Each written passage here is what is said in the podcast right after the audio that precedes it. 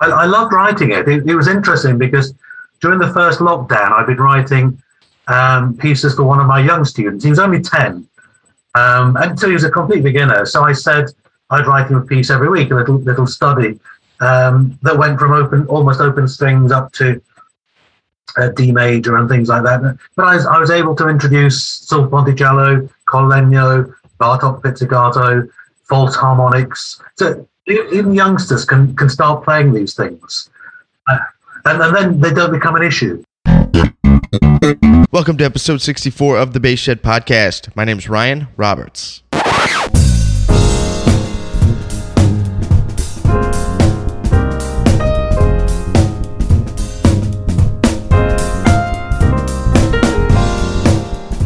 lemurmusic.com. Everything you need for the double bass can be found at lemurmusic.com. Basses, bows, strings, sheet music, accessories, pickups, preamps, amps, bags, cases, everything you need for the double bass. lemurmusic.com.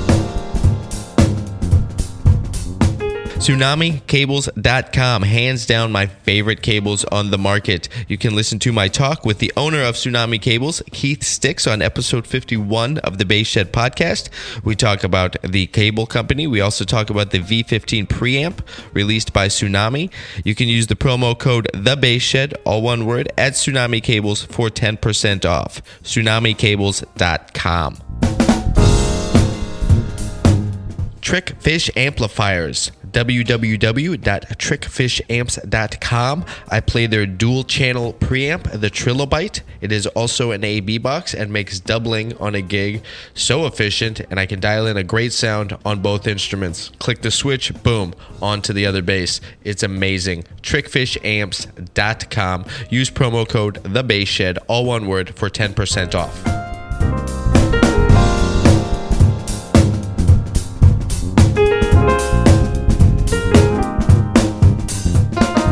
Right, on the show is double bassist, educator, composer, performer, David Heyes.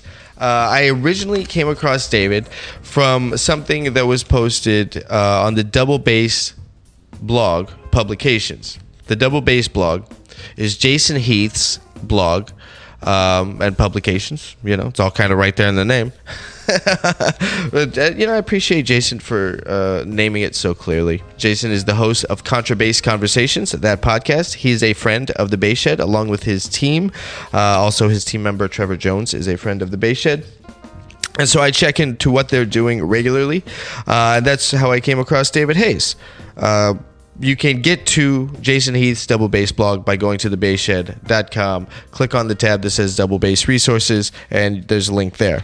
But while I was there, I came across David Heyes's uh, a posting about a book he wrote. The book he wrote is called Aiming High 12 Thumb Position Pieces for the Double Bass. I read a little bit about the book. I was interested. I started looking more into David Heyes and uh, different publications that he has done.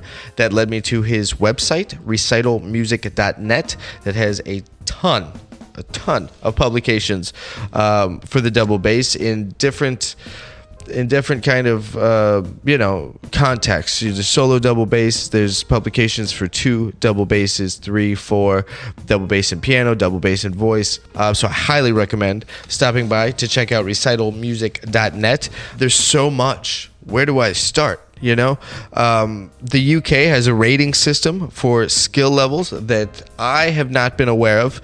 Um, maybe it's because of America, maybe it's because of me. I don't know, but I didn't know about it. So him and I discussed that, and that gives a little bit more insight and a little bit more context to what you're going to find on his website. Uh, I highly recommend, highly, highly recommend stopping by and checking it out. There's, there's really, there's something there for everybody at all levels.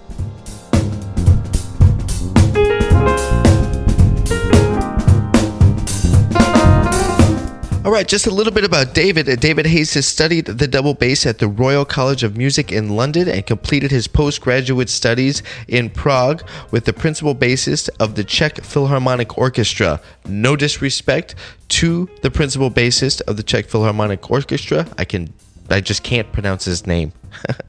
he has given recitals, David this is, has given recitals and master classes in 20 countries over the past few years and has been a juror at a number of international competitions, three times as a chairman.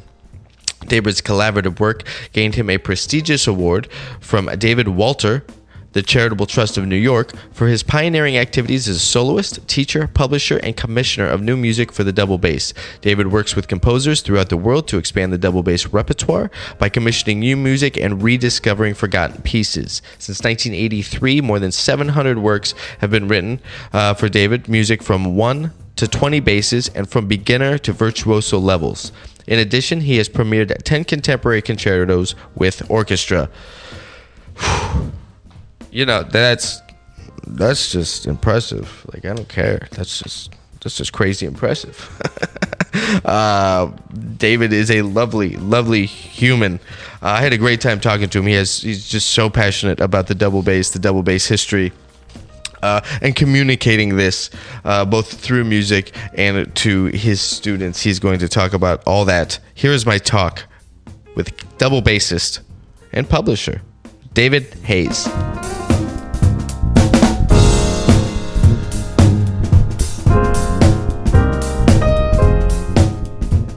David, how are you? Very well, thanks, Ryan. How are you? I'm doing well. I'm doing well. Now I am notorious, notorious for screwing up the pronunciation of last names. So set me straight. Set me straight right before we get going here. Yeah, Heyes. Heyes. Okay. Yeah. Great. I can remember that. okay? I can remember that. There's been there's been a couple guests. I'm just like I didn't even touch it. I don't even touch it. There was a Turkish guy. Uh, he's a friend of mine, but like I'm like, dude, I have no idea how to say your last name, and we've been friends for years. Yeah, it, it can be a nightmare, can't it? Yeah, yeah, I can. How you doing, man? Very well, very well. And you? I'm doing all right. I'm doing all right. Thanks for doing this. You you Thank you posted. for the invitation. That's really very kind of you. Oh man, my pleasure. My pleasure. I was really intrigued by uh, a book that I saw you posted on the Double Bass blog. Jason Heath and uh, Hmm. Trevor over there, they're friends of mine and they're friends of the Bass Shed. Uh, aiming high, 12, Hmm. 12 thumb position pieces for double bass. Um, I do want to talk about this. I also want to talk about a large, large collection of work you have. Uh. Your website, your publishing company, correct? Yes, that's right. Yeah, yeah, I was snooping around on there. Uh, I have questions about that too. Um, actually, let's start there. There's the when it would say the level for some of the pieces on there, there was a numbering system. I'm not familiar with that. What would be Yeah. the like prerequisites for maybe like a level six or seven? Yeah, in, in the UK, um, there are some examination boards, and we all follow these examinations. Okay. Um, and in fact, I think the exams are exported to about 100 countries. It's, it's been going for over 100 years. But Oh, I wow. think not to America. I think maybe some Oh. America. Okay. Um, but something like um, grade eight, uh, everyone aspires to get to grade eight, which used to be, you know, very high level. But that would include uh, things like Cimador Concerto, maybe Capuzzi. Um, I think Bottesini Reverie is on there. So Okay. the level is, is, just pushing a little bit. So grade one would be maybe first position, hmm open strings, um, and you have to play pieces um, and um, scales, oral tests, sight reading, things like that. Um, and because we're, we're I'm in England, um, and most of our I think most of our um, customers are are from UK. Um, it made made sense to to stick with the, the grading system. Okay. Okay. Yeah, that was that was fascinating to me because it was helpful when looking through a bunch of pieces. I'm not uh well versed on classical repertoire. I'm I mainly play jazz. Um on on acoustic. I also play electric and that's, you know, popular music, all that stuff. So when reading through it and you know, I am actually in looking for some stuff to be practicing and playing in pieces and etudes and so that was helpful i just didn't understand it and i didn't uh, i had never come across that before This this was something that was interesting with with Jason and Trevor. We were talking about this, Mm. um, trying to find what uh, a system which is universal. yeah yeah yeah Um, and, and we, I think they decided um, beginner, intermediate, advanced, virtuoso. yeah Um, so beginner would be, I think, up to the Elephant by Saint-Saëns. okay Um, intermediate would be up to Bottesini Elegy. okay Um, and it, so it's things like that. So it just gives you an idea. Because Yeah, yeah. sometimes people email me and they, they'll say, "I can play this piece. I can't play that piece. Can you suggest some some pieces that you publish?" Yeah. Um, and if I, I know the, the ability that they are, um, I can suggest pieces. But the other thing I, I always try to do with the publishing was include um, a written program note, so you got some idea about the piece. Yeah. And there are also, also a few pages of, of music. Yeah. Um, so you, at least you can see what grade seven looks like or grade five looks like. Right. And now where would you where would you rate the aiming high book? Oh, so that's beyond grade eight, really, Okay. because that's that. would- that- I think I put it into. Um, I think it's intermediate. I, I think I put it for the uh, Bass Blog publications. Okay. Um, it's, it's it's sort of intermediate advanced. It's it's not it's not so difficult, but if you're not well versed in thumb position, it's Sure. really quite difficult. Sure, sure. You have to at least have that together. Yeah, I, looked at the the kind of excerpt that was up there, and I'm like, okay, like rhythmically, this doesn't seem too challenging. The little clip, you know, that was up there. I think the highest note I saw was an F. Um, Yeah, it, it's I, I kept it fairly simple yeah. um, because I knew the next book was going to be harmonics. Okay. So therefore, so I didn't really use too many harmonics. Right. Um, but I, I've been a teacher for thir- 30 something years. I can't remember now. Um, I, I know what works. I know, Sure. and hopefully in my music, I can hide all the technical issues right. in the music. So the students don't know they're learning technical things, Sure. but the teachers can see straight away. Right. Um, right. And and we, we played, as you know, we played hand shapes. So I'm always thinking about where I am on the bass, which notes I've got in my hand. Um, so I'm hoping that they, they really are useful. Um, just for learning the geography of the fingerboard, working on different keys, different hand shapes. Yeah, yeah. It. Uh, I almost, I almost kind of held off on having our talk until I got a copy of the book. I was going to order one because I wanted to play through it and have some, you know, uh, some context for it, uh, some firsthand working. I still plan on getting a copy. It looks interesting to me. I, I loved writing it. it. It was interesting because during the first lockdown, I've been writing um, pieces for one of my young students. He was only 10. Okay. Um, and within a few months, we went into lockdown, so all the lessons were online. Yeah. Um, and so he was a complete beginner. So I said I'd write him a piece every week, a little little study. Um, and I think I, I wrote 12 um, that went from open, almost open strings up to uh, D major and things like that. But I was, I was able to introduce sul ponticello, col legno, Bartok pizzicato, false harmonics. Okay. e- even youngsters can, can start playing these things. Nice. And, and then they don't become an issue.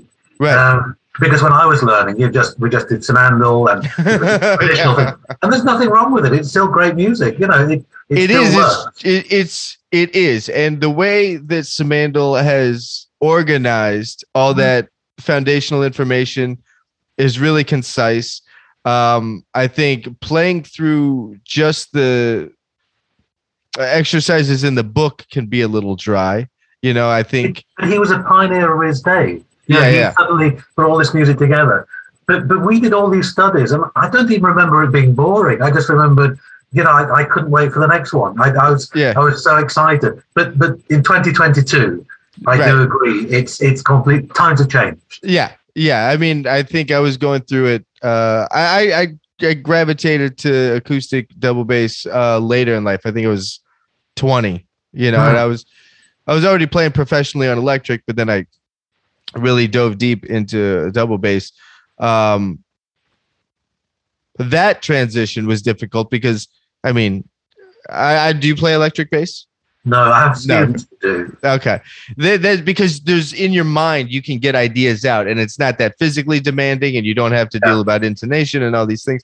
And so, uh, you know, then just playing a G major scale just sounds awful, and it was really discouraging. um, so there was that when I was going through it. But yeah, I used to slave away at that and some other etude studies. Uh, Yeah. yeah. So I, I started. So this became the Adventures of George. Hmm Um, and Susan Hagen, my great friend in, in Boston, um, she asked me if I'd write um, a book a little bit more advanced. So it's using the position around the neck, but Okay. still remaining in bass clef. So that became George's Grand Tour. Nice. Um, and then she asked me for another book, which was going in and out of thumb position, because that was Okay. another issue. yeah. So that was um, Scaling the Heights. Yeah. Um, and then she asked me for Aiming High, which was just done position. And then I've just finished um, Bass, The Final Frontier, which is all harmonics. Okay. Okay. Now, Uh, now when you're when you're uh, consolidating the information to get in and out of thumb position, how much do you pull from the Petracchi stuff? I, well, we use all the, the handshakes he uses, which are, are again, he was a pioneer because um, a friend of mine said he didn't devise anything new, but he Mhm. brought it all together. Sure. Because I can remember when I was playing in thumb position, we had no idea what we were doing at the time. This was early 1980s. Okay. Uh, and we didn't use thumb really, apart from on harmonics. And then suddenly this book came, and there was a system, and there were hand shapes, and it started to make sense. yeah. Uh, and I use all the hand shapes now with my students, plus some more I devised as well. Um, so in and out of thumb position, I'm, I'm thinking about. I, I mainly work in scales because th- these are teaching pieces. sure. So I'm, I'm always thinking in scale in terms of scales and arpeggios Yeah. but also how to make it interesting. Right. Um, and, what was what I, I quite liked with um, scaling the heights, I did 24, so it's one in every major and minor key. Um, and the key dictated the, the sort of style of music, Mhm. uh, which was nice. But I, I found I was writing happy pieces for major keys and sad Oh. pieces for minor keys. So Sure. I changed it around. I changed it around. And Okay. I wrote a piece, I think it was B flat minor. It's the happiest piece I've ever written. It's unbelievable. I, I couldn't believe it. Uh, but it was it was so interesting to find new ways of, of saying the same thing. sure. Um, but but I, I was really pleased that each, each key has its own peculiarities or things to commend it. Um, so that was interesting. I, in fact, I was teaching um, a student today, one of my adult students. He was playing three of them today, and, I, and I'd forgotten about that. I, I, you can't remember what you write. Right. Um, and we were playing through. I said, oh, these are not so bad. I've written worse. no, what what did you uh how did you extract a happy piece from a minor key? Um, I think it's the rhythm. Dum, ba-da-dum, bum, bum, ba-da-dum, Okay. Um, so it doesn't sound minor, even though it is. It's Right. It's, um, it, it was interesting how even a, a flat key, you know, five flats, Yeah. if you write it in the the the, not, the best register um, and it's moving by step, it can still sound really nice. Yeah. I can remember Simandl in D flat. It was horrible because it was just uh, an etude. right. Um, but I, I tried to, to make them musical as well so that students didn't realize what they were Sure. learning. Sure. I I think that's uh that works on a couple frontiers because you not only realize you don't realize what you're learning, but you're also practicing musicality. And you're not necessarily just focused on phrasing or uh, a musicality thing. When what you're practicing is a musical piece, Mhm. then you're automatically getting that out of it, and that's uh, automatically more beneficial than just sawing away at scales in different the one thing I tell my students always is to always always make a good sound and, and always shape and mold every phrase Sure. because that's the best piece in the world. So if you can make a scale sound like it's Mozart, when you Right. play Mozart, it's really easy Right, right, right. Yeah, right. because it's, it's already there. But Yeah. the, the quality of sound and the musicianship is to me is is so important. It's something I I teach all the time, whatever level of student. Mhm. Um, you know, I, I want them to to really make music because I always say, um, do you want to be a musician or do you want to be a bass player? And a musician will play the music, and a bass player will play the notes. right. Um, and I want my students to be musicians. Yeah. Yeah.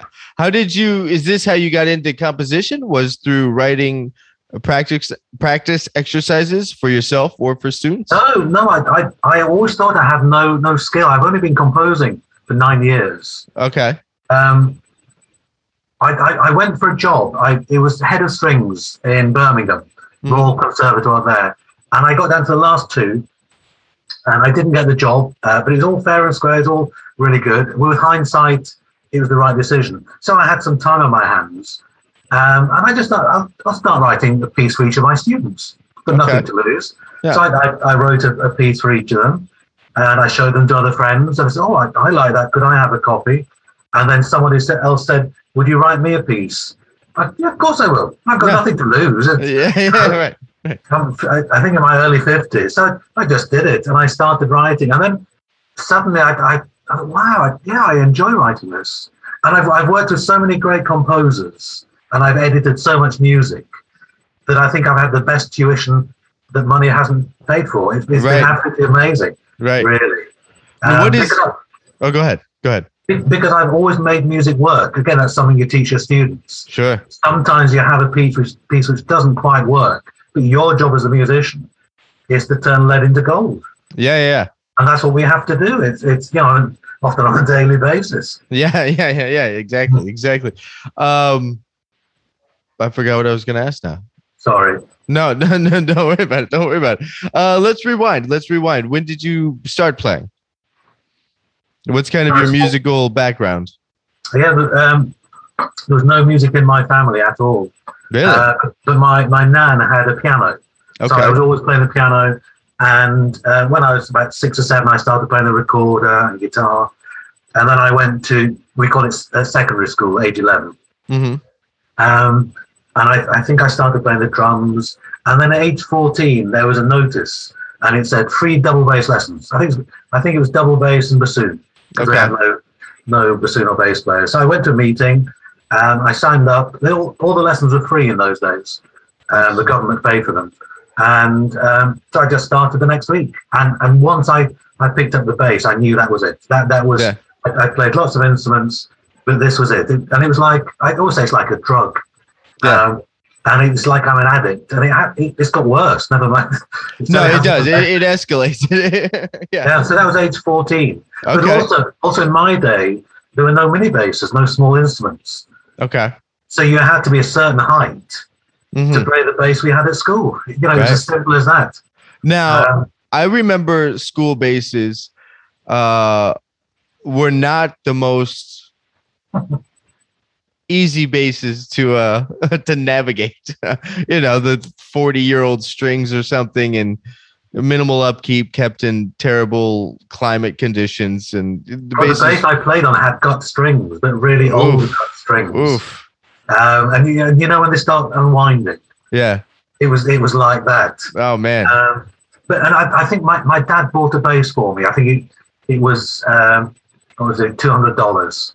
Okay. Um, I think he bought it from school, and then I think they put new strings on it, and yeah and it sounded okay. And then he bought another one for me. that must have just felt like magic huh when you got like your first set of oh, have your own strings. bass. Oh, well, yeah, wow. that and like have new Yeah. strings on it. Like, oh my gosh, oh my gosh, like it can feel like this. This is amazing. But it, I, I, I think I, I just didn't care. I just loved it. I, Yeah, yeah, I, nothing would have stopped me if I'm honest. I love it. Love it. Um, It's, it's amazing, it, when you look back and you think about yeah, the terrible instrument, terrible strings, probably terrible bow as well. Yeah, Um, but uh, I, I didn't know that, and I, Right. I just loved lessons. I'm still in contact with my first bass teacher. oh, really? Yeah, we met up again last year. I hadn't seen him for a long time, and he was great. He was, he was always enthusiastic, um, and he, he just gave me what I needed. I, I think I had natural ability, hmm and I just needed guiding. I, I didn't know anything, but but he was fantastic. He he he really started me off well. Nice, nice. Um, Um, what kind of? So you were going through Simandl then. After Simandl, what did you get into in your early it was days? Sim- it was Simandlo because that was the only book we had at school. Yeah. So It- that was. Were you working on any kind of pieces in conjunction with so, that? So again, we we worked through the grade system. So we had um, pieces from again in 1974. There wasn't much published for bass. Yeah. Certainly not not much music for younger players. Um, there was some music by Ida Carroll, who you've probably never heard of. She was No, I a bass player, a bit of a composer in in the UK, and she published a few pieces. Um, but there really wasn't very much at all. Um, but the the Associated Board, these these were the exams we did, um, and they produced a syllabus for all instruments, Okay. uh, and you could see all the pieces on the each grade, and you had to choose three pieces from each. There's three lists, one from each each list. Uh, and once I, I I got a copy of that, I just started buying everything on the book, everything Yeah. for double bass. Yeah. Um, so I, I used to know before my teacher what I was going to play. I'd, I'd gone to, to music courses and summer schools and things. I'd take my music Um, and the teachers there would guide me and they would say, oh, no, no, this is a better piece. So I, I'd go back to lessons. Oh, no, I'm, I'm playing this piece. And my teacher was so lovely. Yeah. He just let me, let me change change pieces. He was really very easygoing, which was which was perfect. Nice. Um, and but, but there wasn't much. And, and then I think because of Gary Karr, then there was the Eccles Sonata. And then I think we played Bloch Prayer, um, Bottesini Elegy, Reverie, things like that. Uh, but lots of transcriptions, maybe. Vivaldi, excuse me, sonatas, Marcello sonatas. But I'd also seen York Edition. Rodney Slatford had started York Edition in 1969.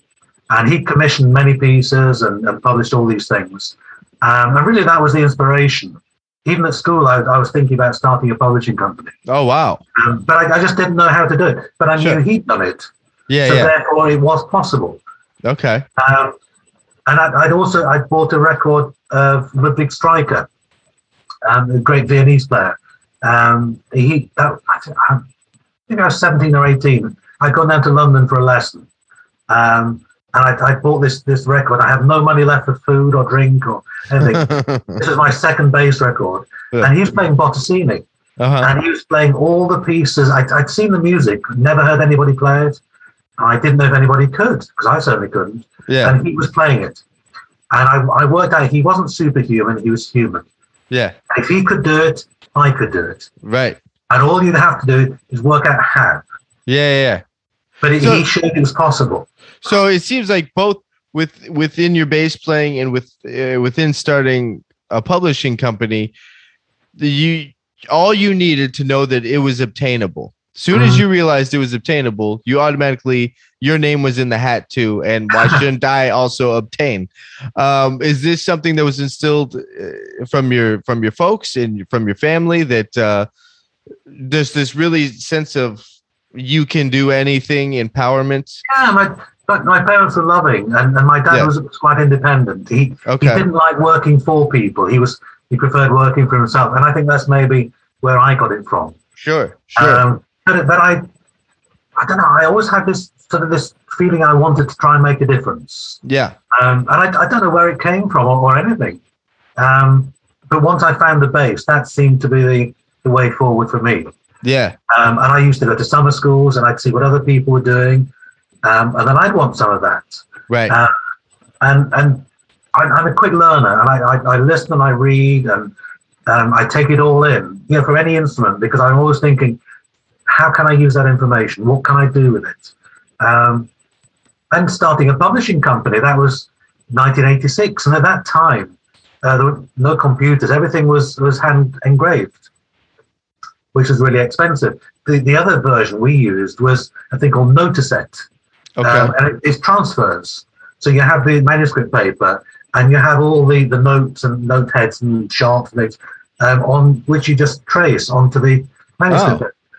So Okay. I, I used to pay someone, that was about $25 a page. So in 1986, it was quite expensive. Yeah. So we had to um, just publish very short pieces. 'cause I- I, didn't have any money. right. Um, and then also, you know, you suddenly have all these pieces. How do you sell them?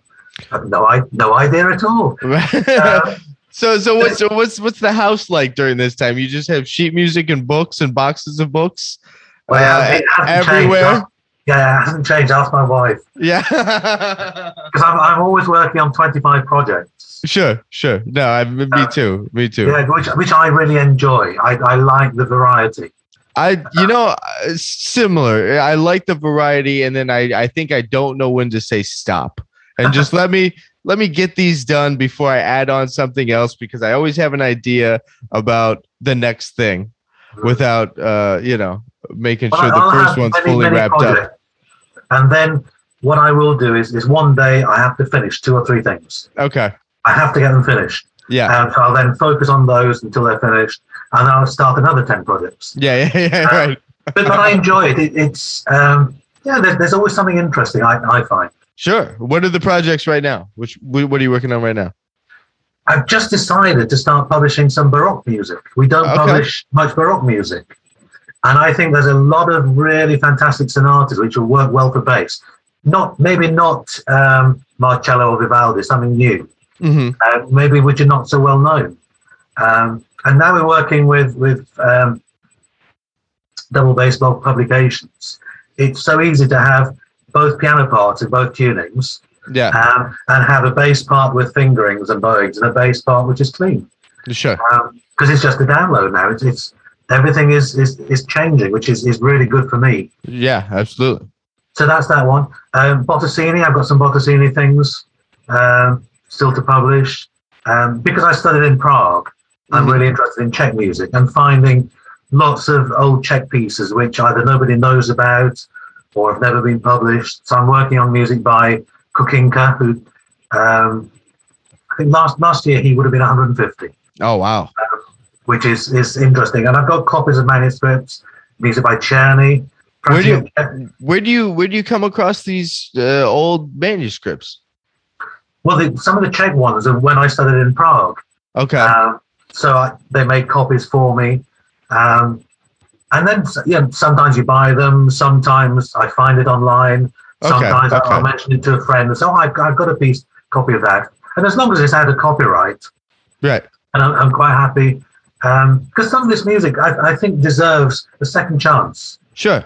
There's some nice music out there, but it's, it's not all Mozart, it's not all Beethoven, but it's still it's still good music. Yeah. I mean, I think there's there's an attraction. I know I'm personally attracted to things that aren't the first stop. You know, Mhm. like if it's whatever the kind of the other thing is, that's probably the thing I'm more interested in. I always want to know what's what's kind of on the side over here, not whatever everybody else is doing. So I feel like there's you know there's there's going to be some people that are going to be interested in playing all that uh and listening to it because it's you know it's just it's something interesting else. Yeah, because everybody made a difference. Yeah, You know, absolutely. S- was a great one for getting uh, friends to, to write rap, write pieces for bass. Yeah. And he, and he wrote uh, original repertoire. He transcribed a lot of music. Mhm. Um, and, you know, for, for every Mozart, there has to be lots of Dittersdorfs and Van Hals and Spergers. Sure. You know, it's, it's just how it is. Right. Um, but Dittersdorf wrote some lovely music, very happy, you know, very well crafted music. Van Hal is as close to Mozart as we get as bass players. yeah. It's fantastic. Yeah. But I, I like, um, and certainly if they're bass player composers, because they've all made a difference to where we are today. Absolutely. And Absolutely. I, I think that's fascinating. And I, I, I like celebrating yeah. uh, these forgotten bass Yeah. players composers. I, I think, it, yeah, it, it, cost me a bit of time, that's all. Yeah. Yeah. but It's but it's uh I- what when I was on your website, uh recitalmusic.net. Uh, I got that right. Yeah, I got that right. I want to make sure I want to say that correctly. I was on. It's uh, a very extensive catalog of music. Um, and then I really liked the the page on bass history. Mm, I was reading through that a lot because that uh that music and that all that stuff is not something I'm well versed in, you know, that much. I've I've played a little bit of it here and there and I'm kind of looking just so that, you know, I don't get atrophy and can kind of keep things together a little bit. Uh but that's not that's not what I do, you know, professionally. Um but I'm so I was excited about your passion for it because it's I have uh, what I maybe is a similar passion as it relates to you know American music and jazz and the history and the people that aren't maybe the most popular names, but they're all part of the lexicon of it all, and they've all influenced someone in some way, and they're all they're all a part of this, and that uh, that's all really exciting to me. I I really nerd I've out al- on all that now, stuff. I've always been fascinated by, by the history, by the Yeah. players, the composers. I, I'm never interested in, in bases I, I don't care who it's made by or what it's made yeah, of. That, that's not my passion. Yeah, My passion is, is, is the repertoire and the, the, the players and composers. yeah, Um, and that, that started, I think, quite, quite early, probably my teens, really. I was always reading, always interested. yeah, Um, and I was always writing. Um, I, yeah, I'm a, a musician. I'm not a writer, but I've done so much of it. I've, I've got a um, some kind of idea how to write now. sure, Um, I, when I read a professional writers, I can I can see the, the technique there, which I don't have. yeah, Um, but I'm, I'm okay. It's it's it's yeah. It could be could be worse. Um, but then the internet changed everything sure. Everything. because suddenly I was able to, to write what I wanted. Um, and on, on, I went onto Facebook. I, I was never going to go onto Facebook, and my daughter signed me up for it. Okay. And it's the best thing I've ever done. and if you use it properly, it's fantastic. yeah. It I puts think- you in contact with so many people, Sure. people like yourself, all Yeah. over the world. Yeah, Yeah, no, I, I think so too. I mean, any of that stuff, and it's, I guess, like anything in the world, it's whatever you want it to be, you can find that there. You know, if you want it to be a way to connect with peers and people that are like minded, great, you can find that. If you want to use, you know, the power of the internet for evil, you can find that there too. exactly. Uh, so it's it's whatever you want it to be. You can you can pretty much find the things there. I, uh, I, I wrote a series called A History of the Bass in 100 Pieces. Mhm. Um, when, when I'm driving around, I always have the radio on, which is, is my passion. Okay. Um, and we have a, a BBC radio station called Radio 4, which is, is, is quite serious. Um, and I think the director of the British Museum in London, um, he did a series called A History of the World in 100, 100 items. And he just chose 100 items from their collection and, and did a 15 minute piece about it on radio. And it was absolutely fascinating because you never knew what it was going to be. It Right. could be anything. You know, it could be a thousand years old. It could be 50 years old. It, it's, it was absolutely inter- fascinating. So I decided to write a history of the bass in 100 pieces. Okay. Um, and I just chose a 100 interesting pieces with a story to tell. Yeah. Um, you know, some are well known, some are standard repertoire, some are things that I like. Um, um, and I did that. Then I started doing um, history of the bass in 100 transcriptions. Okay. I, I think that one's only got to about 25 or something. I sort of lost interest. that one. Um, and then I've been writing blogs for Bass Magazine Online. okay.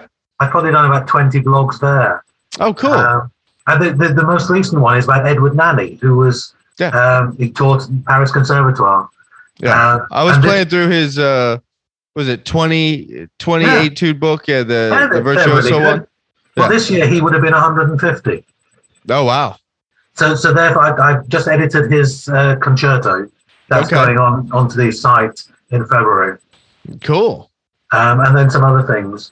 Um, and and they did an Andy Warhol because I think the picture I sent them of Nanny was quite small.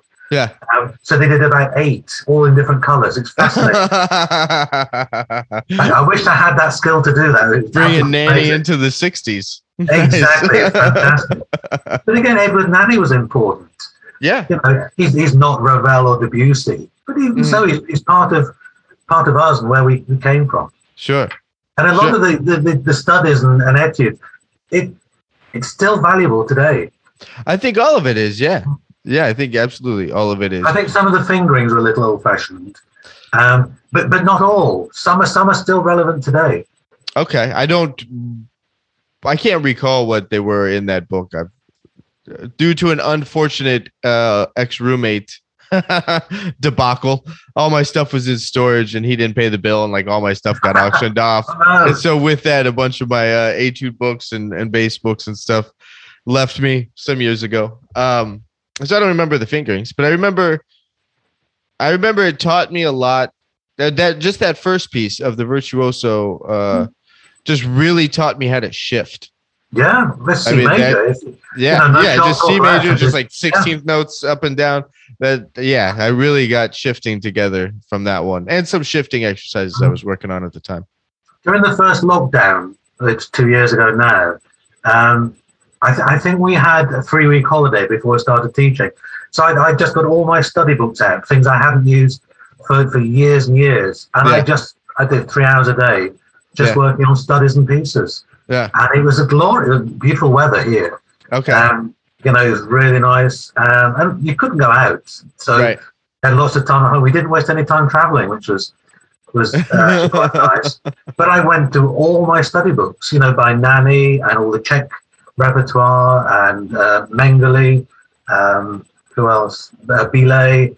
Um, So it was fascinating. I, I've just done um, Simandl Book Two again. Which Okay. I, I, last time I did that was about nineteen. Yeah.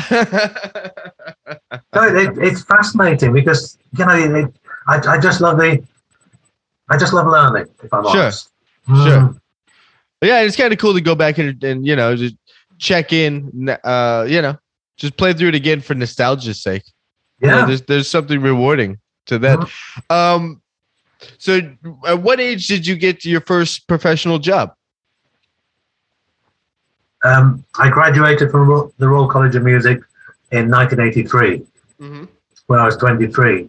Uh, so what was before then? I, I was teaching. I had a, a job two hours a week. In, I, was, I was in London, and a friend had this job, and she got a um, a job in an orchestra. So she said, "Did I want this job?"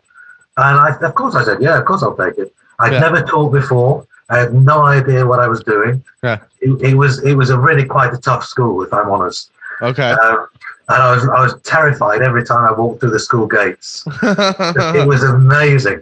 Uh, but the kids were great, you know, and I, I learned quickly, and I I, I learned um, that I have a passion for teaching, Mhm. and I think I'm not so bad at it, Yeah. um, and I can enthuse, um, and I, I'm never lost for something to say, um, and it, I hope that my passion for the bass comes through to Sure. my students. I, I'm sure to them, it just they can't believe how enthusiastic I am at eight o'clock in the morning.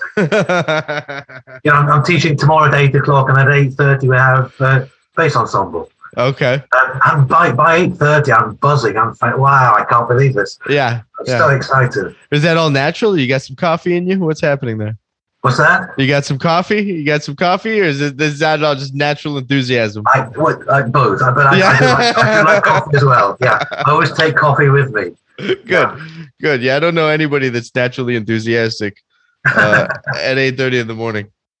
Oh, I am. Yeah. Yeah. Um. So you started the publishing company in '86. Hmm. Is Yeah. that correct? Okay. I Uh, so just come back from Prague. I, studied the first time with František Pošta in Prague. mhm. Um, and then I, I brought some music back from me, which wasn't available in the West. Um, and then I, a friend and I just sort of started putting it together. And then he, he put a bit of money in to help me, okay. um, but then just backed away. He, he wasn't interested. He was a, a doctor, a neurologist, okay. amateur bass player. Um, so I, I then just took it on, and just little by little, just just built it up. Uh, but for a long long time, not much happened Yeah. and but then I, I, you know, I met other people who were publishing, and I learned from them, and we talked, you know, what we've got right, what we've got wrong, how to improve things, um, and then it just went from there to. Um, What Yeah. what uh, how I don't know anything about that process. What is what is that process like if you have a piece of sheet music and you want to publish it through your publishing company? Uh, besides registering it with a copyright, uh, is that a tedious process, or or what else is there well, the to first get it thing is, published? is there a copyright attached to the music in the first place? Sure, of course. Um, if if there isn't, it's really easy. It, it's public domain. Oh yeah, Um, but if it's if it's a piece of Mozart which you've edited, Mhm. um, then Mozart is out of copyright, but your edition is still copyright. right. But also, the copyright laws we have in Europe are different to the ones in the US. Mm. I did So not there, know there that. are lots, lots of different things. And when we first started, it used to be live plus 50 years. Um, Okay.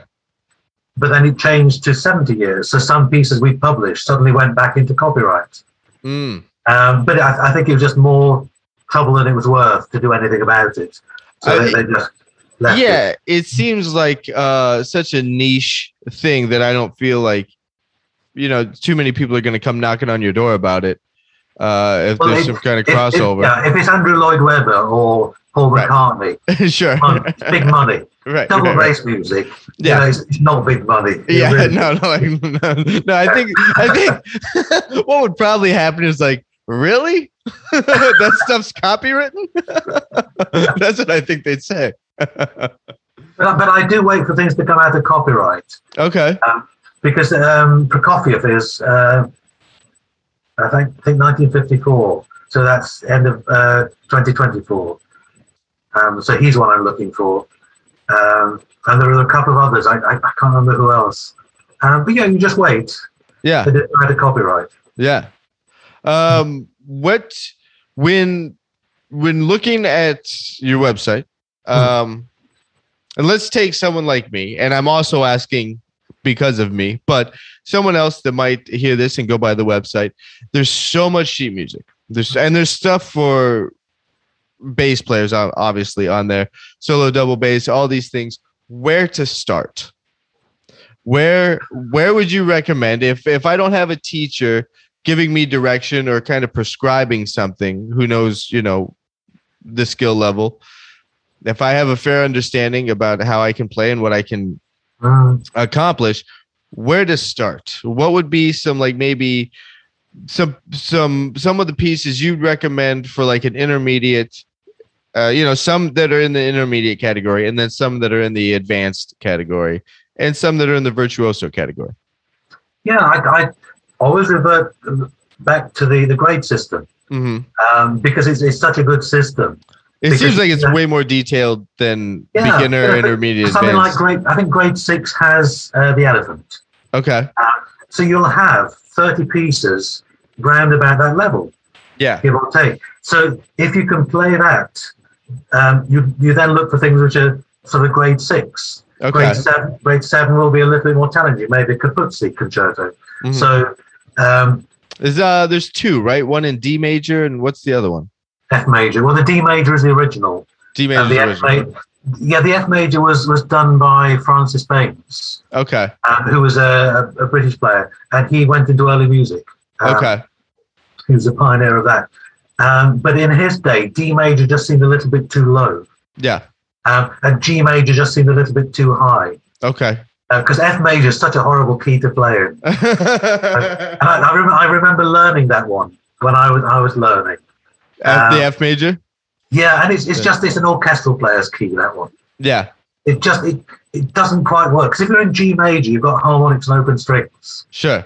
In F major, you have none of them. Yeah, yeah, It's it's, it's strange key, but again, it's it's it's a nice little piece. yeah, Um, and if you if you like F major, play it in F majors. yeah. Uh, I, I, I studied, I did both because I had D major with one teacher and F major with another. Okay. uh, But again, he, he was another passionate one who who decided to uh, to find this piece that nobody else knew about Okay. um, and create an edition. Yeah. Do, do you know the um, Bach suites arranged by Samuel Sterling? Mhm. May 1950s. Yeah. But How there's a, there's two keys, right? There's two keys that like there's uh, what the original and then the the other ones, the other Ah. version that's like a fourth lower or something. Yeah, well, Sam Sterling was a, an orchestral bass player, um, and he he I don't know how many hundreds of hours he spent working out the, the right keys for these suites, hmm um, and then making transcribing them for a, a bass player in the 1950s. Yeah. And he found a publisher, so they've been in, in print since well, the late 1950s. Yeah. Um, and so I'm absolutely astounded that, you know, he's typical of the bass world, um, all we fanatics who just spend all this time. Um, there's no hope of, of, of great wealth or riches for any of No. this. no. Um, but he just wanted to do it. Yeah. And I, I think it's fantastic. Yeah. I mean, I think uh you know, so so much of this all it's all that, you know, it's all a labor of love. Uh Yeah. the, the the three hours in the in the practice room that's a labor of love you know this podcast a labor of love Exactly. uh, it's all it's all just because uh, you got to be around it you know and talk to other people that are passionate about it Yeah, I'm always aiming for my students to play Bottesini because that's that's suddenly when they realise why they practiced. mm-hmm. Because suddenly, yes, this Bottesini Elegy is the first easy virtuoso piece they play, yeah um, and suddenly they can use the entire range of the bass. yeah And it's, it's it's it's still challenging, but it's such a good piece that it's worth the effort. yeah Um, and that's the first one really where they they really feel like they've achieved something. yeah i feel Uh, like i've never played it um i've heard it countless times and have several different recordings of it uh but i've never dug into it i feel like that is the standard of Mhm. kind of like okay you got the Bottesini together cool like now now you can move on to some really high advanced but Yeah. that's the the Bottesini that uh that's really the gateway Mm. Into But, all of it he was amazing, Bottesini, because Sure. he changed how we play the bass. hmm You know, before him, everything was scales and arpeggios and a few little harmonics. yeah And, and then suddenly he was singing on the bass and using all these these harmonics that nobody had used before. right So that was all new information. I know you're you're definitely more knowledgeable about the Mm. that history than I am. So that all that was new information uh, that he he brought out. Mm. Yeah. Hmm. And uh, uh, he graduated from the Milan Conservatory. I think he graduated early. Mhm. Uh, and a friend of his, uh, Arditi, Luigi Arditi, who's a violinist and composer, he said that Bottesini was fully formed when he left Conservatory. He said it, he wasn't, he'd never got any better. The only thing he gained was experience. Wow, Isn't that amazing? wow, Yeah. man. But, but he was a real superstar of his day. He was, I, I was reading about him the other day, um, and in a concert, he would only play a couple of pieces because it had lots of soloists. hmm Uh, so they'd have a very long concert to be maybe a symphony, concerto, choral things, soloists. Um, and there was one, um, and I think there were two singers, and they were used to being the, the stars of the concert. And yet Bottesini got more applause. and, he, and he had to keep going. And they were furious at the Yeah. bass player had more applause than they did. sure, sure. And I think he was quite humble. I think he was, he, was- he was just, I think he just played beautifully and fantastically. Yeah, I, I don't think he was a diva or anything like that. I think he was, from what I've read, I think he was just a really decent chap. That's that's amazing. I never, I haven't done any kind of uh, research on him as a person or profiling. Uh, you know, understanding what is, you know, I know, I know the the main pieces that he's written, and that's Yeah, but I, I think that's, that's a good way in. And I think it's interesting because I, I always tell my students, it, you know, they, they get so bored. yeah, Uh, and, uh, okay, what are we playing today? Bottesini. Okay, tell me five things about Bottesini. Yeah. Oh, no. And I make them. I make them tell me five things. Yeah. And uh, had a new student from um, Malaysia, okay, um, and, and he was doing a study by Edward Nanny. I think he was doing the first virtuoso study. Okay, so tell me five things about Edward Nanny. So Yeah. I'd done this 400 times, and he had to go in for an assessment to play these pieces. And the, the adjudicator said, "Okay, so tell me about Edward Nanny." yeah. And that I said, "Thank you. That's ten bottles of wine to me. That's fantastic. That's why I do it." Ten. Uh, Ten. yeah, and, and he keeps. I, he sent me a Christmas card. He said, "I haven't bought you the wine yet." But it, I, I think it's so important that we know where we've come from. yeah. Yeah, I Uh, agree. But but I, I'm sure you're the same. You know, sometimes people talk to you after a concert, and you feel like such an idiot if you've got no idea about anything you've just played. Yeah. That, that happened to me a few weeks ago. I was doing a jazz duo gig with a guitar player, and uh, someone asked me, like, what was not the last one you played, but the one right before that? What was that? And I just look at the guitar player. I'm like, uh, hmm, do you remember? like, like it took us, you know, not Yeah. a long time, but when you're standing there thinking and it's dead air, 20 seconds feels like a long time. Like just trying to, Yeah, you know, yeah. So I, I, test them all the time, even the young ones. yeah, You know, tell me five things about. yeah, Uh, and I, I just think it it's amazing then because I, I said later in life you will email me and say thank you so much sure. because I was playing this piece and afterwards somebody asked me Yeah. about the composer and I had five Yeah. bits of information. Yeah. Yeah. Yeah. What um did you is that how how how deep does that go? Did like any information like where they were born, when they died, or five Yeah, pieces? Things like Bottesini. Um, so he was Italian. Yeah. Um, he was 19th century. hmm He, he wrote operas. Yeah. Um, he wrote piece, lots of pieces of double bass. He's called the Paganini of the double bass. Who was Paganini? What Yeah. does the Paganini of the double bass mean? Right. Means he played the bass like a violin. He was the greatest um, bass player, like Paganini was the greatest violin. Just little things, just as a starting point. Now I'm I'm always fascinated by the innovators of the instrument. What was um and I'm not saying this to like put you on the spot or uh challenge your Bottesini knowledge, but was his one of his parents a violin player or where did he get this lyricism that was in his blood? He must have absorbed that from another instrument. Yeah, his, he was father, close. his father was a composer and a clarinetist, Okay. um, and Bottesini he played violin first, Ah, um, and he went um, for a scho- he went to the Milan Conservatoire, the scholarships, two scholarships, mhm. one for I think bassoon and one for bass. Okay. And because he'd been a string player, he thought um, he'd try the, the, the bass. Yeah. And so he had a few lessons and then went and played. And there's a famous story that he, he went and played for the, the panel. And he said, Gentlemen, I know I'm playing out of tune, but when I know where to put my fingers, I won't play out of tune again. and then they said he didn't. Is that amazing? what what I also love is um I believe if I remember what I've researched, Hmm. which that's another problem I have is retention. But um the the jazz innovator Jimmy Blanton, who was the first one to solo, you know, take bass solos, uh, also a violin player first. Oh, really? Uh, yeah, and I think that uh, I'm fascinated by that connection. Hmm. You know, certainly with Bottesini, because he was 19th century Italy, everything was opera. right? Um, so he spent his whole life in the opera house, whether composer, conductor, bass player. Sure, So he was surrounded by opera. right? Um, so that, that must have, have rubbed off on him as well. No, absolutely. He just Uh-huh. absorbed all that, and you know, hearing all the singers, you know, and hearing just this incredibly lyrical, Mm, all these melody lines all the time. Yeah. that that had to. Have, he must have just soaked that up. mm. That's I, fascinating. I, I found I, a lot of my students come from the cello. Mm, Um, and it's amazing how they're not bad cellists, but you put a bass in their hands and you can just see they're bass players. okay. They, they just, it, it just suits them. Yeah. I, I've just, I've just got a, a new student um, and she's a harp player and the cello.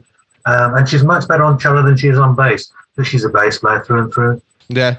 She's got the right um, mentality, attitude. Um, Right. She just looks so- right with the bass. Yeah.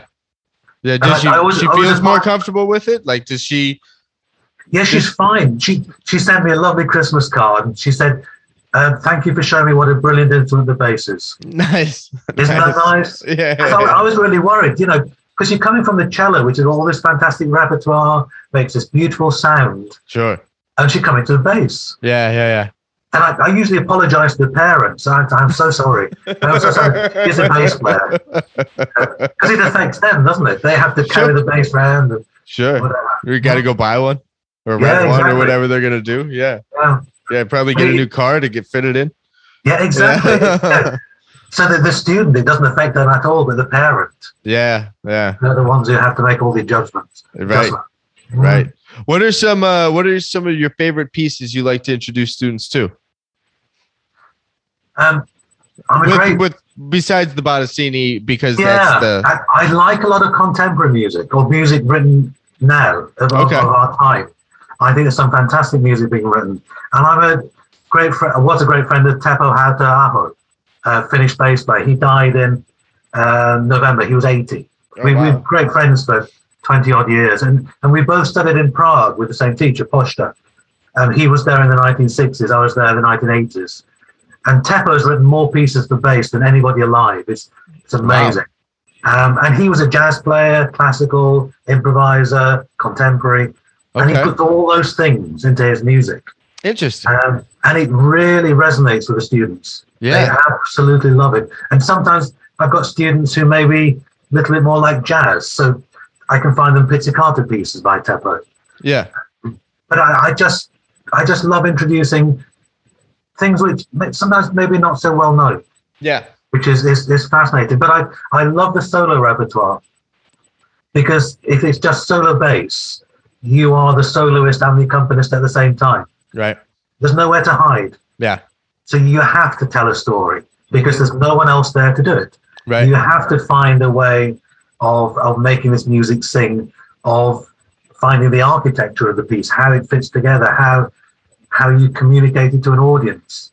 And also with a lot of contemporary music, there's a lot more space for color, color Yeah. and atmosphere, which I like.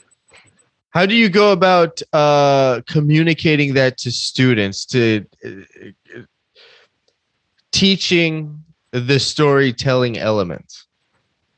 I think it's, it's just you introduce it, um, you know, the first couple of lessons, um, just so they understand that they're telling a story. Mm-hmm. Um, and we've only got the two hands. We haven't got any words. Right. So we have to think how we use the bow, bow speed, uh, bow placement, um, vibrato, um, the width of the vibrato, the amplitude. So there are lots of different things. um, learning to breathe. You know, you have to breathe at some point, and it's just working out. I I wrote a piece called Sahara. It was a piece used for a competition in Spain, Mhm. um, and it's it stays in bass clef, but you wouldn't think it stayed in bass clef because it sounds more interesting than that. Hmm. And the first four notes are just pizzicato notes, dee da da da. And I play it to a student, and I say, "This is how I meant it," um, and there's just a silence. They can't believe that with four notes, Yeah. you grab the audience by the throat Sure. and they suddenly, wow, wow, that's what I can do. I can do that. I was talking tonight. I was, I'd written a piece um, called George Meets Teppo. This is for Helsinki, hmm um, and so it uses collegno, sul ponticello, um, harmonics, false harmonics, things like that. So I was talking a lot about color. Um, a lot of my music is is sectionalized, quite small chunks of music, and then something else, something else. And it's how you put it together. And that's your job as the musician, is how you you tell this story and and where the uh, full stops and commas are. You, you don't say Sure. full stop. Is it period? Yeah. Yeah. But it, but you have to have, Punctuation. Where the yeah, punctuation but you is. have to have full stops and commas. Yeah. You know, it doesn't just keep going. You have to learn where to breathe. You have to learn where to generate these. Just hold it a little bit more. Um, and then why do I? I'm always talking about color. Always talking about because the audience do recognize it. They might not know what it is. They might not know what they're hearing, Yeah. but they can recognize there's, there's something here Sure. which is special. Um, Yeah. And if you if you introduce that when they're quite young, it stays with them. It's it's they're always thinking about about color and sound and communication. Yeah. Yeah. I absolutely agree. I absolutely agree. Um cool. So what's what's the what's the next thing on your uh what's the next thing you're gonna get off your list? What are you wrapping up here currently? The next one, I've just started a new piece. I started it on Thursday, Okay. and that's uh, a solo piece. It's called a song for Teppo. Okay. As I mentioned, he Yeah. died in November, um, and I started, and it's it's. I think it's going in the wrong direction. I play, I played it again today. and yeah, it's it's suddenly become too big. Um, Okay. I don't I don't want it. it it's it's quite sad. It's in B minor, uh, but it has a nice resonance about it. Yeah. Um, but it, it, it yeah, it, it, it's. I think it's going in the wrong direction. It's it's um, so I'll keep the core of it, which is, is I like, and then just get rid of that bit and then start again. I, I always take it when I'm te- I'm teaching tomorrow, and I always take my music with me because I might have five minutes or ten minutes, Yeah. um, and that's brilliant. I, I have a, a fantastic big teaching room, and it's quite conducive to composing. I, I do a lot of my composing. Oh nice. I just put it on the music stand, and if there's no student there, I'll just get it out and, and try it and see where it's going. So that, that's the next one. And then I, I've got no idea. you compose on the bass or do you compose on the piano? Usually on the bass. Okay. I, I like, but some of, one of my people was asking today where the ideas come from. I've got no idea. The, the Teppo one just came in, in B minor. yeah. That was so strange. Um, Because I, I don't usually, I usually write an A minor Okay. because gives me the open A string and harmonics and Sure. left hand pizzicato. But B minor is a it's slightly different feel. Uh, Yeah. But, but I, I nearly always use a, a flattened seventh, which Okay. I'm sure is a, a mode or something. Yeah. But, but I, I like a flattened seventh. Uh, just in in any scale. I mean, that could that could be Yeah, a I- I couple of use- modes. I, many of my pieces have flattened sevenths. Okay. Well, what's going on with the thirds? The, th- the third, I've no idea. I wish I knew. maybe you're, maybe you're just writing in uh, you know sus sus chords. I'm sure I am. I'm you sure I know, with a, with this dominant dominant seven sus chord. I tell, I tell you what, maybe I'm a genius and don't know Yeah. it. yeah. Perfect. But Perfect. what's interesting is, is is talking to jazz people is is you you have far more knowledge of all these things than we do. As a classical player, I just play what's on the page. Sure. Um, so it's always fascinating talking to a jazz player um, because you are you are quite analytical and you Oh, know yeah. so much more about what you're doing than we do. Well, it's fascinating. I mean, yeah, I, I kind of just want to make a jazz joke, and like we like to talk like we know what we're doing. You know, we, we like we like to analyze what everybody else is doing. Uh, yeah, who knows? Who knows if we Yeah. know what we're doing? Yeah. Well, I always say I know nothing. It's that's the best way, isn't it? Man, that's Sure. yeah, at the end of the day, it's all the same. We're all just trying to get something out there, you know, Yeah. play I, something. I, I always say that every day. I try my best. Yeah. And I fail every day of my life because I'm, I'm a human being. But I'll get up tomorrow and I'll try my best to get to tomorrow. That's it, man. I I mean, you're, you're doing some things right. You're doing some things right. You have, uh, Thank you. yeah, it's looking good. What, um, besides the recitalmusic.net, what, uh, and teaching, uh, what are you doing performance wise? Last year I didn't have one concert. Well, I don't, nobody did. Yeah, it, it was amazing. And this year they, they've started coming. It, no, it was nice because I've, I've travelled since 1985 okay. internationally. Yeah. Um, and I, I, I really didn't know how much travelling I'd been doing and how tired I was until this lockdown. Yeah. You know, before lockdown, um, we'd been to Northern Ireland, Southern Ireland, Belgium. I should have been in Moscow, visa problems, I couldn't get there. I should have been in Italy because of COVID, I couldn't get there. And that was just in the first three months of, of 2020. Yeah. Um, and so suddenly to have time was glorious. Right. Um, but the concerts have started coming in again this year, which is really nice. And I enjoy. My wife is a singer, professional singer, Okay. so we work together a lot. Nice. Um, and I like finding opportunities where I can um, get my students to come and play. Sure. Sometimes the younger ones, it gives them an opportunity. Sometimes my ex-students who come back and we work as a duo or or something. I'm, I'm back in Italy in uh, June, teaching and playing with the Okay. Institute, which is nice. Um, and then a couple more later this year which haven't been confirmed. Um, so there's always something which I'm I'm, I'm putting a, a recording together of three basses, uh, me, bass player from America, bass player from Turkey.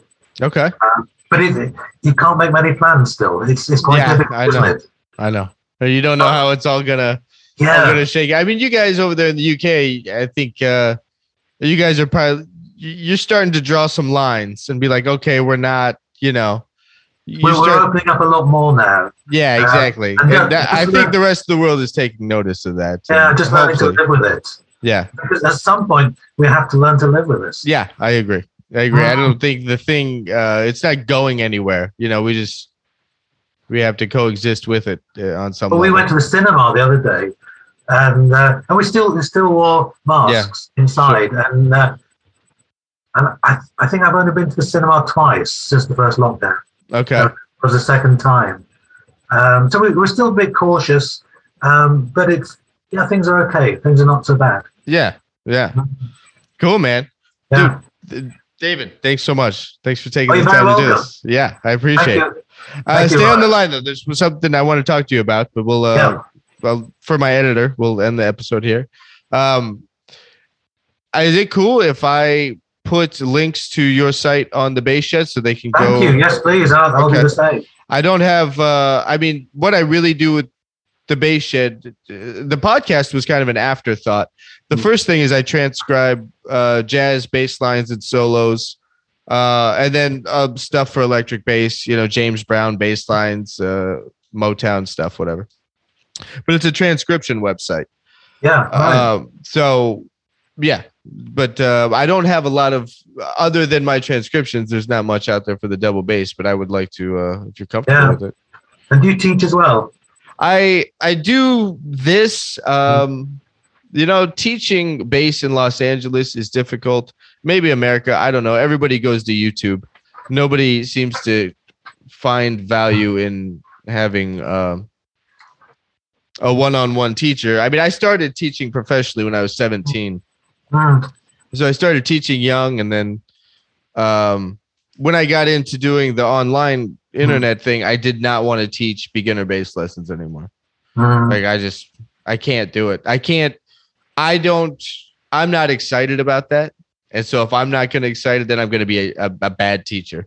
You know, I, I, when I first started teaching, you have to teach all comers. Yeah, So there are lots of beginners. sure. Uh, and one of my first teaching jobs was five mini basses. okay. um, because they realized they had no no bass players, so they started with young, which is a great way. Um, and then for many years, I didn't teach beginners. yeah. And then over the last five, six, seven years, I've inherited a few beginners, and I love it Really? Be- because now I don't follow the rules. Right. You know, so they're, they're playing in neck block positions really quickly, and they're Yeah. learning about harmonics and they're learning about col legno. Um, Yeah. And I can write them a piece. Right. So, so it, it's it's not boring like it was when I first started teaching. Right. Right. When you're taking someone through Simandl or something. Yeah, Yeah. yeah. Um, so, so I, now I love it, and I, I'm going to start a foundation. That's my next plan, really. Hmm. Um, and the i- and part of it will be uh, mini bass. okay. It's to offer free lessons to you know maybe four players a year, Yeah. um, and do that for ten years. Okay. Um, and so the, the four of them, and then they graduate onto the second year, and then another four, another four. Sure. Um, just because the beginners need more help, the, the, the more you advance, the more help there is already for you. Yeah. How now? How much do you run into um, students? I mean, as electric bass players, they can find things online everywhere, whether the information is the best or not.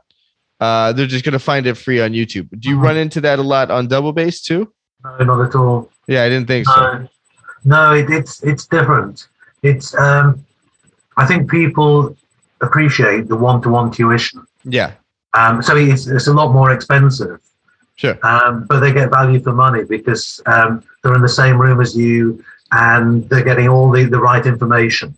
Yeah. Um, no, and I love teaching. I, I absolutely love it. I taught three students. I had two adults today and a, I think 14, 15 year old. Okay.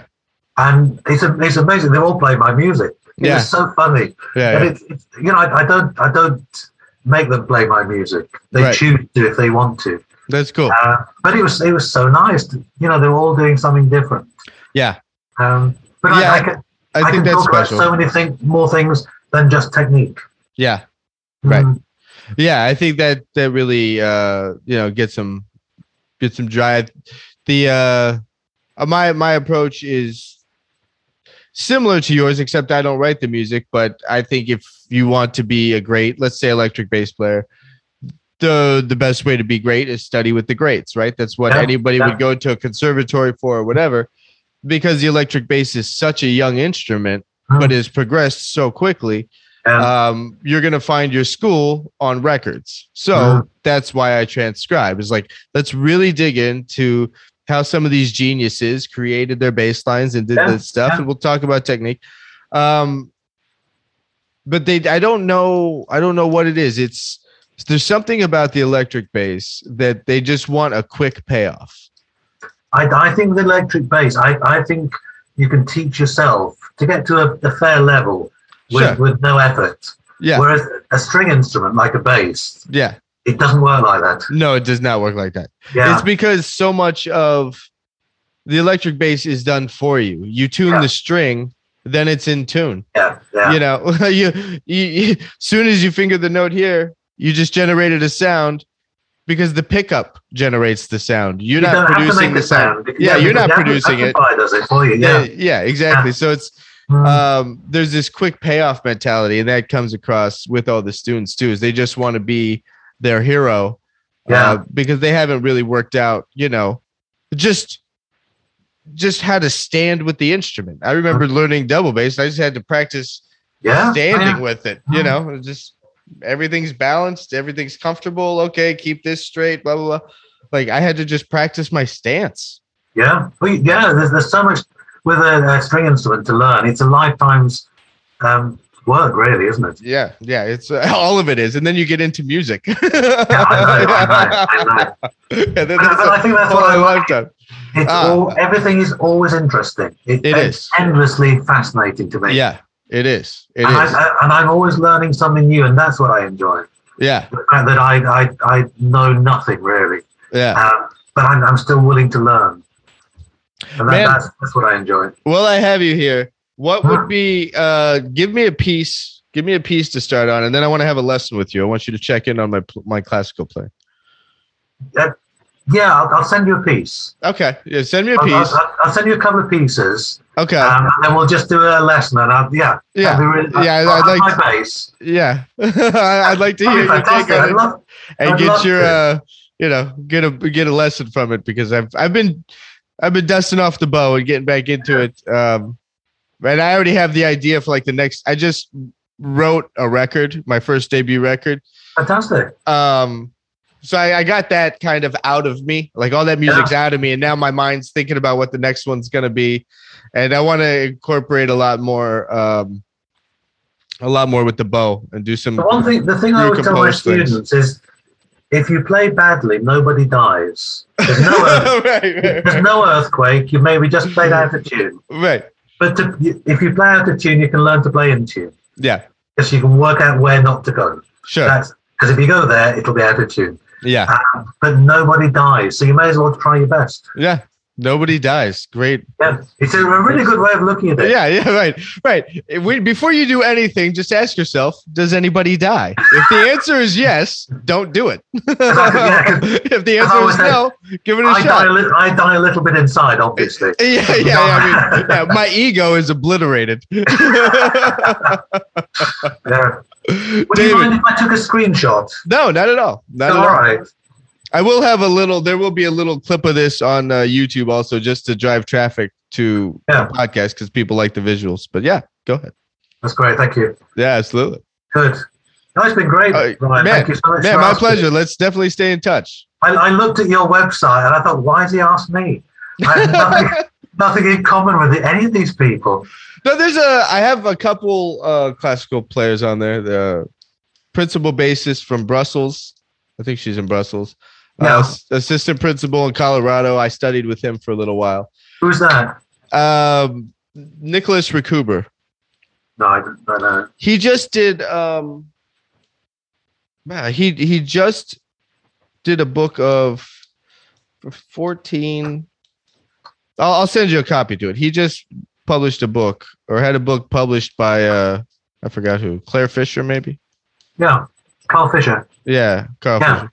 Um, not that long ago, there was something he transcribed. Um, it's fascinating. I haven't played through it yet, but Mm.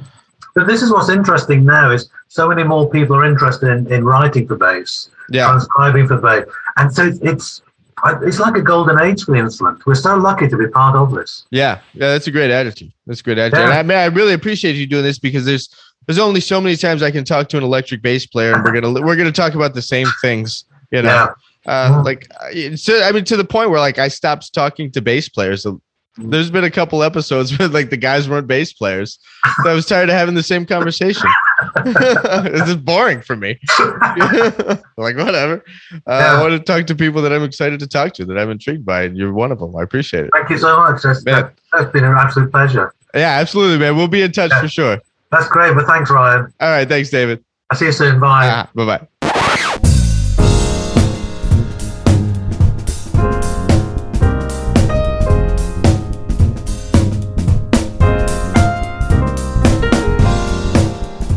All right, folks, that was my talk with David Heyes. Did you catch it? You know, at the setup, I couldn't pronounce the dude's name, the principal of the Czech uh, Philharmonic. David mentioned it a few times. I just, I can't. Sometimes I just can't with names. I don't know. It's a mental block. David Heyes is definitely going to be back on the podcast. He sent me some music actually to check out that I'm going to, uh, I'm going to shed and I'm going to, I'm going to do a little lesson with him. I'm going to have him take a look at my interpretation of some pieces he wrote. I'm excited about that. Um, definitely stop by recitalmusic.net. Uh, find some music there that you're interested in. There's there's something for everybody, um, and even electric players. You know, like I remember back in the day, there's like Bach for bass came out. There's no reason why not to just hop on board and go check out some just straight up uh, music that was purposed for the double bass and just play it on electric bass. So even if you are an electric bassist, uh, stop by, stop by, check it out. Give you give you something new to read. You know, maybe get you to think about music in a different way, work on phrasing in a new way. Uh, I like what David had to say about the electric bass, and I full fully agree with him. Just the the instant payoff that that exists with that instrument that does not exist with the double bass. I remember back in the day listening to double bassists talk about. Um, these were guys that would double between you know acoustic double bass and electric and how they would talk about how to how to generate a sound on electric. And then after i really got into playing the double bass taking a lot of those ideas from generating a sound on the instrument first and not letting you know the the bass produce the sound but i produce the sound. I think that those are things you can take away uh, as an electric player from this and also shed some of the material for double bass. And think about it that way as it relates to phrasing. Think through fingerings and all the things you would do vibrato all the things that uh, double basses are thinking about when they're preparing a piece. Uh, so there's something here for everybody, folks. Uh, go to recitalmusic.net, check it out. Uh, thanks again to David. If you are enjoying the Bass Shed podcast, please hit subscribe wherever you are listening to it. You can find me at facebook.com backslash the Bass Shed, on Twitter at Bass Shed, on Instagram at the Bass Shed. And uh, as always, you can email me at Ryan at the Bass Shed with questions, comments, rants, whatever you got. I'm here for it. That's all I got for this one, folks. That's all I got. Uh, thanks for listening, and I will catch you on the next one in a minute.